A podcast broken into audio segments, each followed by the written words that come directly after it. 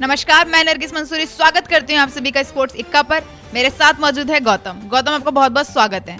बहुत बहुत शुक्रिया आपका एक बार फिर से हम हाजिर हैं आपके समक्ष एक सेगमेंट लेकर जिसका नाम है स्पोर्ट्स का एनालिसिस जिसमें हम घुमा घुमा के बातें नहीं करते हैं सीधा मुद्दे पर आते हैं और मुद्दे की काफ़ी सारे विषय हमारे पास मौजूद हैं। शुरू किया जाए। और सबसे पहले आज हम बात करेंगे इंडिया और इंग्लैंड के बारे में। इंडिया इंग्लैंड के बीच पहला डे नाइट टेस्ट कल से स्टार्ट होने जा रहा है और दोनों ही टीम विदेश में कोई पिंक बॉल टेस्ट नहीं जीत सकी। वेस्ट इंडीज घर में हारने वाली इकलौती टीम बची है। इंडिया और इंग्लैंड पहली बार आपस में डे नाइट टेस्ट खेलेंगी। यह मैच 24 फरवरी से अहमदाबाद के मोटेरा स्टेडियम में खेला जाएगा। टीम इंडिया का यह तीसरा और इंग्लैंड का चौथा पिंक बॉल टेस्ट होगा। इसमें दोनों ने घर में खेला एक एक मैच ही जीता है और इंग्लैंड विदेश में दोनों मैच हारी भी है। भारत ने एक मैच हारा है और पहला डे नाइट टेस्ट नवंबर को 2015 में खेला गया था। इसमें ऑस्ट्रेलिया ने न्यूजीलैंड को तीन विकेट से हरा दिया था। तब से तक 10 टीमों के बीच 15 डे नाइट टेस्ट हुए हैं, जिसमें वेस्ट इंडीज को छोड़कर कोई भी टीम नहीं हारी है अभी तक। क्या बोलेंगे आप कल से? कितना एक्साइटेड आप कल से दोबारा स्टार्ट होने जा रहे हैं इंडिया और इंग्लैंड के बीच में डे नाइट टेस्ट मैच? तो क्या बोलेंगे आप इस पर? देखिए एक्साइटमेंट तो मुझे भी है और काफ़ी खेल प्रेमी जितने भी हैं, उनको भी बहुत ज़्यादा एक्साइटमेंट है इस खेल को लेकर और इंग्लैंड और इंडिया के बीच में ये जो मुकाबला, पहला मुकाबला हमने देखा था, जिस तरीके से डोमिनेट किया था इंग्लैंड की टीम ने इंडिया को और दिखाया था, बहुत बड़े आंकड़े से यह मुकाबला अपने नाम किया था। वहीं अगर हम सेकंड मुकाबले की बात करें तो हमने डोमिनेट किया था उनको और भली भांति डोमिनेट किया था। अश्विन की बहुत अच्छी पारी हमें देखने को मिली थी। एंड दिखाया जा रहा है कि कल मैं सोशल मीडिया हैंडल जब चेक कर रहा था तब मुझे पता चला, एंड हार्दिक पांड्या साहब का फ़ोन भी आया कि गौतम भाई हाय व्हाट्सअप ब्रो ये वो। मैंने कहा, ब्रो व्हाट्स गोइंग ऑन कह रहे यार, बस अभी ग्राउंड पे हूँ प्रैक्टिस कर रहा हूँ. गौतम भाई, मैं आपसे बाद में बात करता हूँ। मैंने कहा, कोई नहीं, जनाब, आपके पास समय नहीं है, आप बाद में कॉल कर लेना. एंड उमेश यादव भी उनके साथ थे। उमेश यादव और वो दोनों वर्कआउट करते हुए नज़र आ रहे थे मैदान पर तो दोनों बहुत तैयार हैं, बहुत एक्साइटेड नज़र आ रहे हैं। एंड जिस तरीके से फ्लॉन्ट कर रहे थे हार्दिक पांड्या अपने six pack abs Umesh Yadav, जो कि कद काटी में मेरे जितने हैं और मुझसे भी ज़्यादा हैवी होंगे, उनके भी सिक्स पैक आ गए हैं। ये पहली बार हमें पता चला कल, जब उन्होंने एकदम लेकर आए सोशल मीडिया हैंडल पर। और हार्दिक पांड्या का ऐसा मिजाज रहता है कि कोई भी पिक शेयर करने से पहले सोचते नहीं है दस बार कि पार्टी हो रही है पोर्टी हो रही है, क्या हो रहा है एनीथिंग वो हमेशा से बिंदास अंदाज के लिए जाने जाते हैं। और हमने कल देखा उमेश यादव जिस तरीके से एक अच्छा परफॉर्मेंस उमेश यादव का निकल कर नहीं आ रहा था ऑस्ट्रेलिया के अगेंस्ट मुझे लगता है कि कल उमेश यादव को भी डे नाइट ये जो टेस्ट है, इसमें मौका दिया जा सकता है। नाइन्टी परसेंट चांसेस है। और अगर बात करें होम ग्राउंड में तो ये आंकड़ा अपने आप में काफ़ी कुछ कहता है। इंग्लैंड की बात करें तो उसने भी एक मुकाबला जीता और इंडिया ने भी एक मुकाबला जीता अपने होम ग्राउंड पर। एंड वेस्ट इंडीज़ घर में हारने वाली इकलौती टीम है। कोई भी सबसे बड़ा आंकड़ा ये कहते हैं कि कोई भी टीम जो है, वो इस टेस्ट में, इस पिंक बॉल टेस्ट में कभी भी अपनी सरजमी पर, अपनी भूमि पर हारी नहीं है, हार का सामना नहीं किया है। तो मुझे लगता है कि इंडिया को ये नाम करना चाहिए और एक और उपलब्धि अपने नाम कर लेनी चाहिए, क्योंकि 2015 में जब एक डे नाइट टेस्ट हुआ था, पहला डे नाइट टेस्ट नवंबर 2015 को खेला गया था, इसमें ऑस्ट्रेलिया ने न्यूजीलैंड को तीन विकेट से शिकस्त दी थी। तब से अब तक दस टीमों के बीच पंद्रह डे नाइट टेस्ट हुए हैं, जिसमें वेस्ट इंडीज़ को छोड़कर कोई भी टीम घर में नहीं हारी है। सब लोगों ने मुकाबला घर में जो है बहुत अच्छा दिखाया। तो मुझे लगता है कि जब मेज़बानी कर रही है टीम इंडिया तो उनको भी अपना जो है कारवा जारी रखना चाहिए और दिखाना चाहिए किस तरीके से अपने होम ग्राउंड पर ये मुकाबला अपने नाम कर सकते हैं और बहुत बड़ी जीत ये साबित होगी, मुझे लगता है। जी, बिल्कुल, आपने एकदम ठीक किया। और अब बात करेंगे हम डब्ल्यू डब्ल्यू एलिमिनेशन चैम्बर के बारे में। 22 फरवरी से शुरू होने जा रहा है रेसलिंग का रोमांच।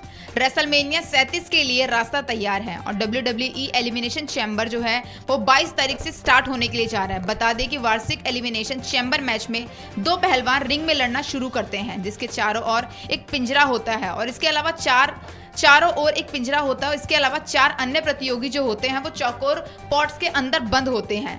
रेसलर रिंग के हर पाँच मिनट में रैंडम सीक्वेंस में अंदर जाते हैं। यहाँ कोई भी प्रतियोगियों को खेल पिनफॉल या जब तक कोई भी एक भी खड़ा ना हो, तब तक समाप्त नहीं होता है।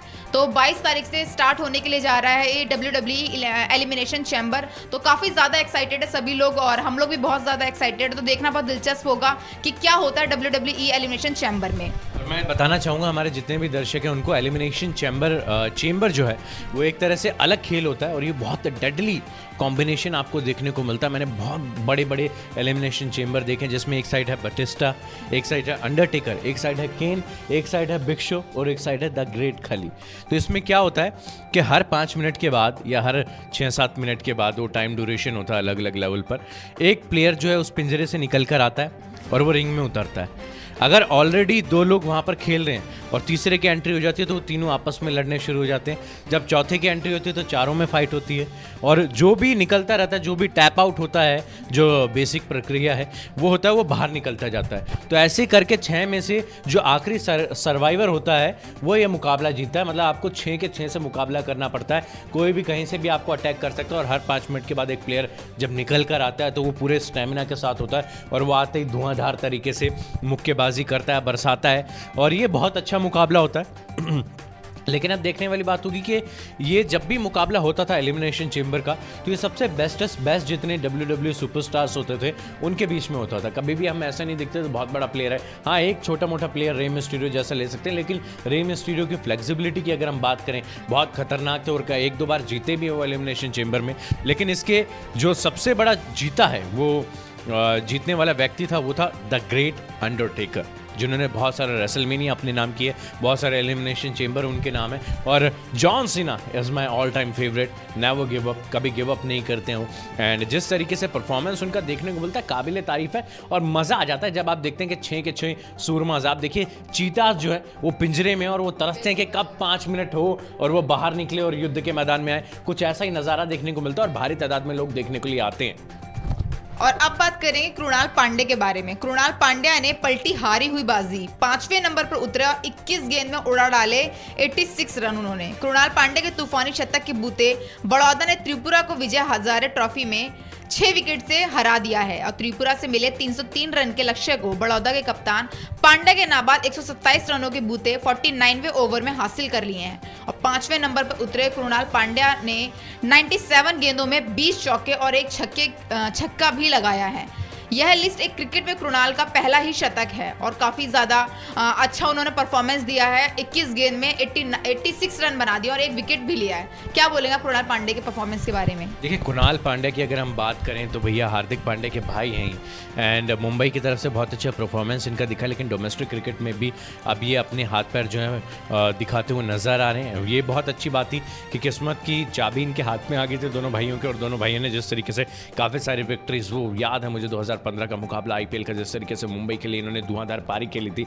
तो अब जो अंबानी साहब हैं, उन्होंने इनको गोद ले लिया, अपने बच्चों की तरह मानते हैं। और मुझे लगता है कि आने वाले समय में हार्दिक पांड्या तो इंटरनेशनली खेल रहे हैं, लेकिन इंटरनेशनली कुरनाल पांड्या को बहुत कम मौका दिया जाता है, क्योंकि बहुत सारे इंग्लैंड के अगेंस्ट हमने उनको देखा था, लेकिन इतना कोई खास परफॉर्मेंस नहीं था कि अपनी टीम की जो दावेदारी है वो पेश कर सके कि भैया मेरे को इस टीम में रहना ही रहना है। ये दावेदारी जो है सिर्फ़ और सिर्फ़ स्ट्रॉन्ग दावेदारी हार्दिक पांड्या की तरफ़ से दिखी है, क्योंकि ऑलराउंडर है, गेंदबाजी भी कर लेते हैं फील्डिंग भी बहुत अच्छे करते हैं, लेकिन सदा बाहर नहीं रहे कुरनाल पांड्या, हमेशा से आगामी गछा में उनका होता रहा है एंड इनकन्सिस्टेंट रहे तो और क्रिकेट पर भी अपने ध्यान दे रहे हैं डोमेस्टिक इवेंट पर भी ध्यान दे रहे हैं, और ये बहुत अच्छी बात है कि वहाँ पर इनका परफॉर्मेंस जो है काफ़ी निखरता हुआ दिखाई दे रहा है, क्योंकि आने वाले समय में एक बार फिर से आन बान शान और लहराते हुए नज़र आएँगे मुंबई की तरफ़ से एंड बहुत जल्द आईपीएल होने जा रहा है। तो उसकी लाइव पल पल की अपडेट जो है, सारी कॉमेंट्रीज आपको सुनने को मिलेगी सिर्फ़ और सिर्फ़ स्पोर्ट्स सिक्का के इस पैनल पर। और अब बात करेंगे पीएसएल 2021 के बारे में। 40 साल के बल्लेबाज ने 11 गेंद में 56 रन बनाकर लूटी महफिल।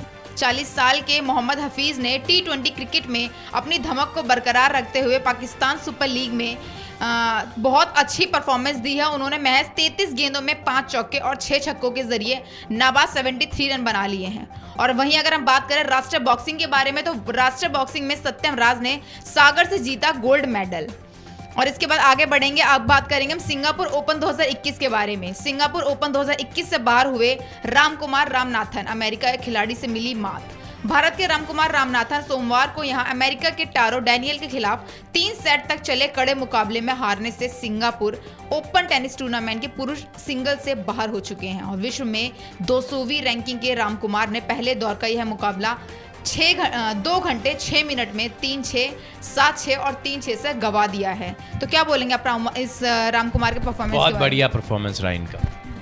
मैं ये कहना चाहूँगा। जी बिल्कुल। और अब बात करेंगे हम टेबल टेनिस चैंपियनशिप के बारे में।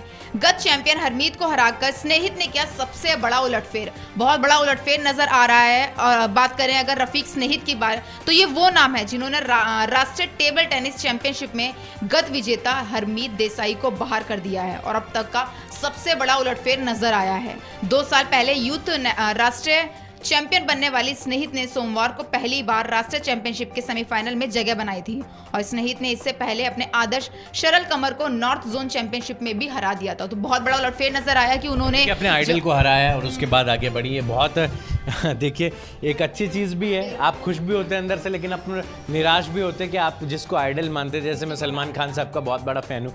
एंड सलमान खान साहब is a great human be जिस तरीके से लोग उनकी बुराइयाँ भी करते हैं लेकिन सलमान भाई जो है सलमान भाई हैं।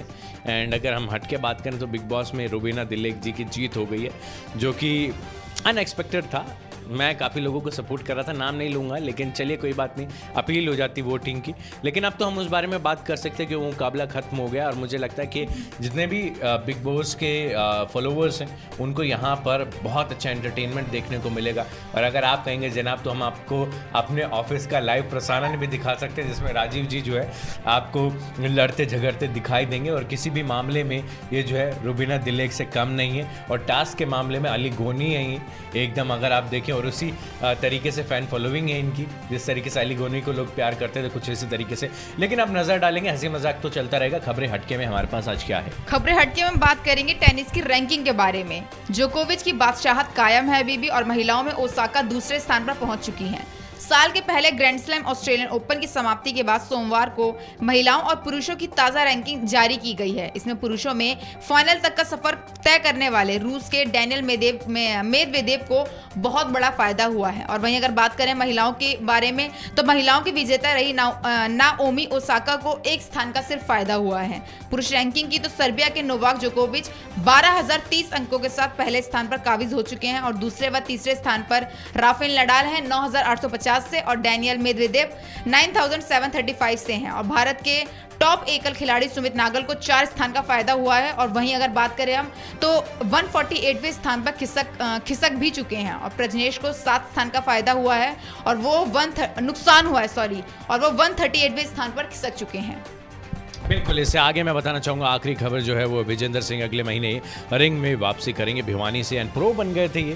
प्रो रेसलिंग का हिस्सा रह रहे थे, लेकिन भारतीय पेशेवर मुक्केबाज विजेंद्र सिंह अगले महीने रिंग में वापसी करेंगे और उनके प्रतिद्वंदी की घोषणा जल्दी हो जाएगी कि उनके ओपोनेंट जो होंगे वो कौन होंगे। मैं तो नहीं हूँ, लेकिन कौन होगा ये पता लग जाएगा। आपको भी स्पोर्ट्स सिक्का के इस पैनल पर पता ही नहीं लग जाएगा ना।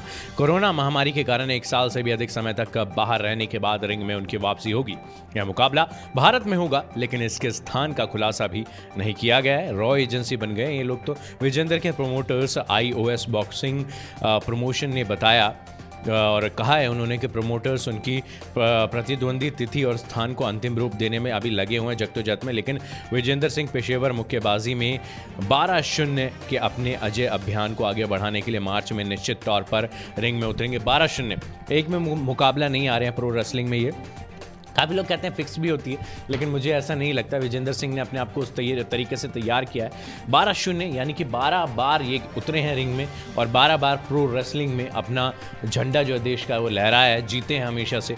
एंड अब देखते हैं कि अपने उस अजय अभियान को ये जारी रख पाते हैं, कि थर्टीन शून्य होगा या फिर ट्वेल्व वन होगा। ये देखने वाली बात होगी, क्योंकि इसकी घोषणा अभी नहीं की गई है कि इनके ओपोनेंट कौन होंगे। ओपोनेंट जब आएँगे, तब हमें पता लगेगा कितने बड़े सूरमा इनके अपोजिट उतर रहे हैं, और इनकी तैयारी जीत के कितनी है, क्या जंग तो नहीं लग गया इनको कोरोना के काल में? एंड उस तरीके से ये वर्कआउट करते नज़र आ रहे हैं। सोशल मीडिया पर तो बहुत वर्कआउट कर रहे थे। दिलजीत दोसान को सपोर्ट कर रहे थे। कंगना के अगेंस्ट और कंगना को काफ़ी कुछ सुना रहे थे। लेकिन फिजिकली कितने फिट हैं ये? और मैदान में आने के लिए और अपना काम करने के लिए कितनी फिटनेस इनमें बाकी है? ये पता लगेगा हमें। और प्रतिद्वंदी के बारे में भी हम बताएँगे। और ऐसे ही काफ़ी सारी चटपटी खबरें आपका इंतज़ार कर रही हैं सिर्फ़ और सिर्फ़ स्पोर्ट्स के इस पैनल पर। तो अभी मुझे लगता है कि समय समाप्ति की घोषणा हो गई है। हमें जाना पड़ेगा। लेकिन आप कहीं में जाइएगा स्टे कनेक्टेड रहिएगा। स्पोर्ट्स सिक्का के साथ, क्योंकि ये है स्पोर्ट्स का नया अड्डा।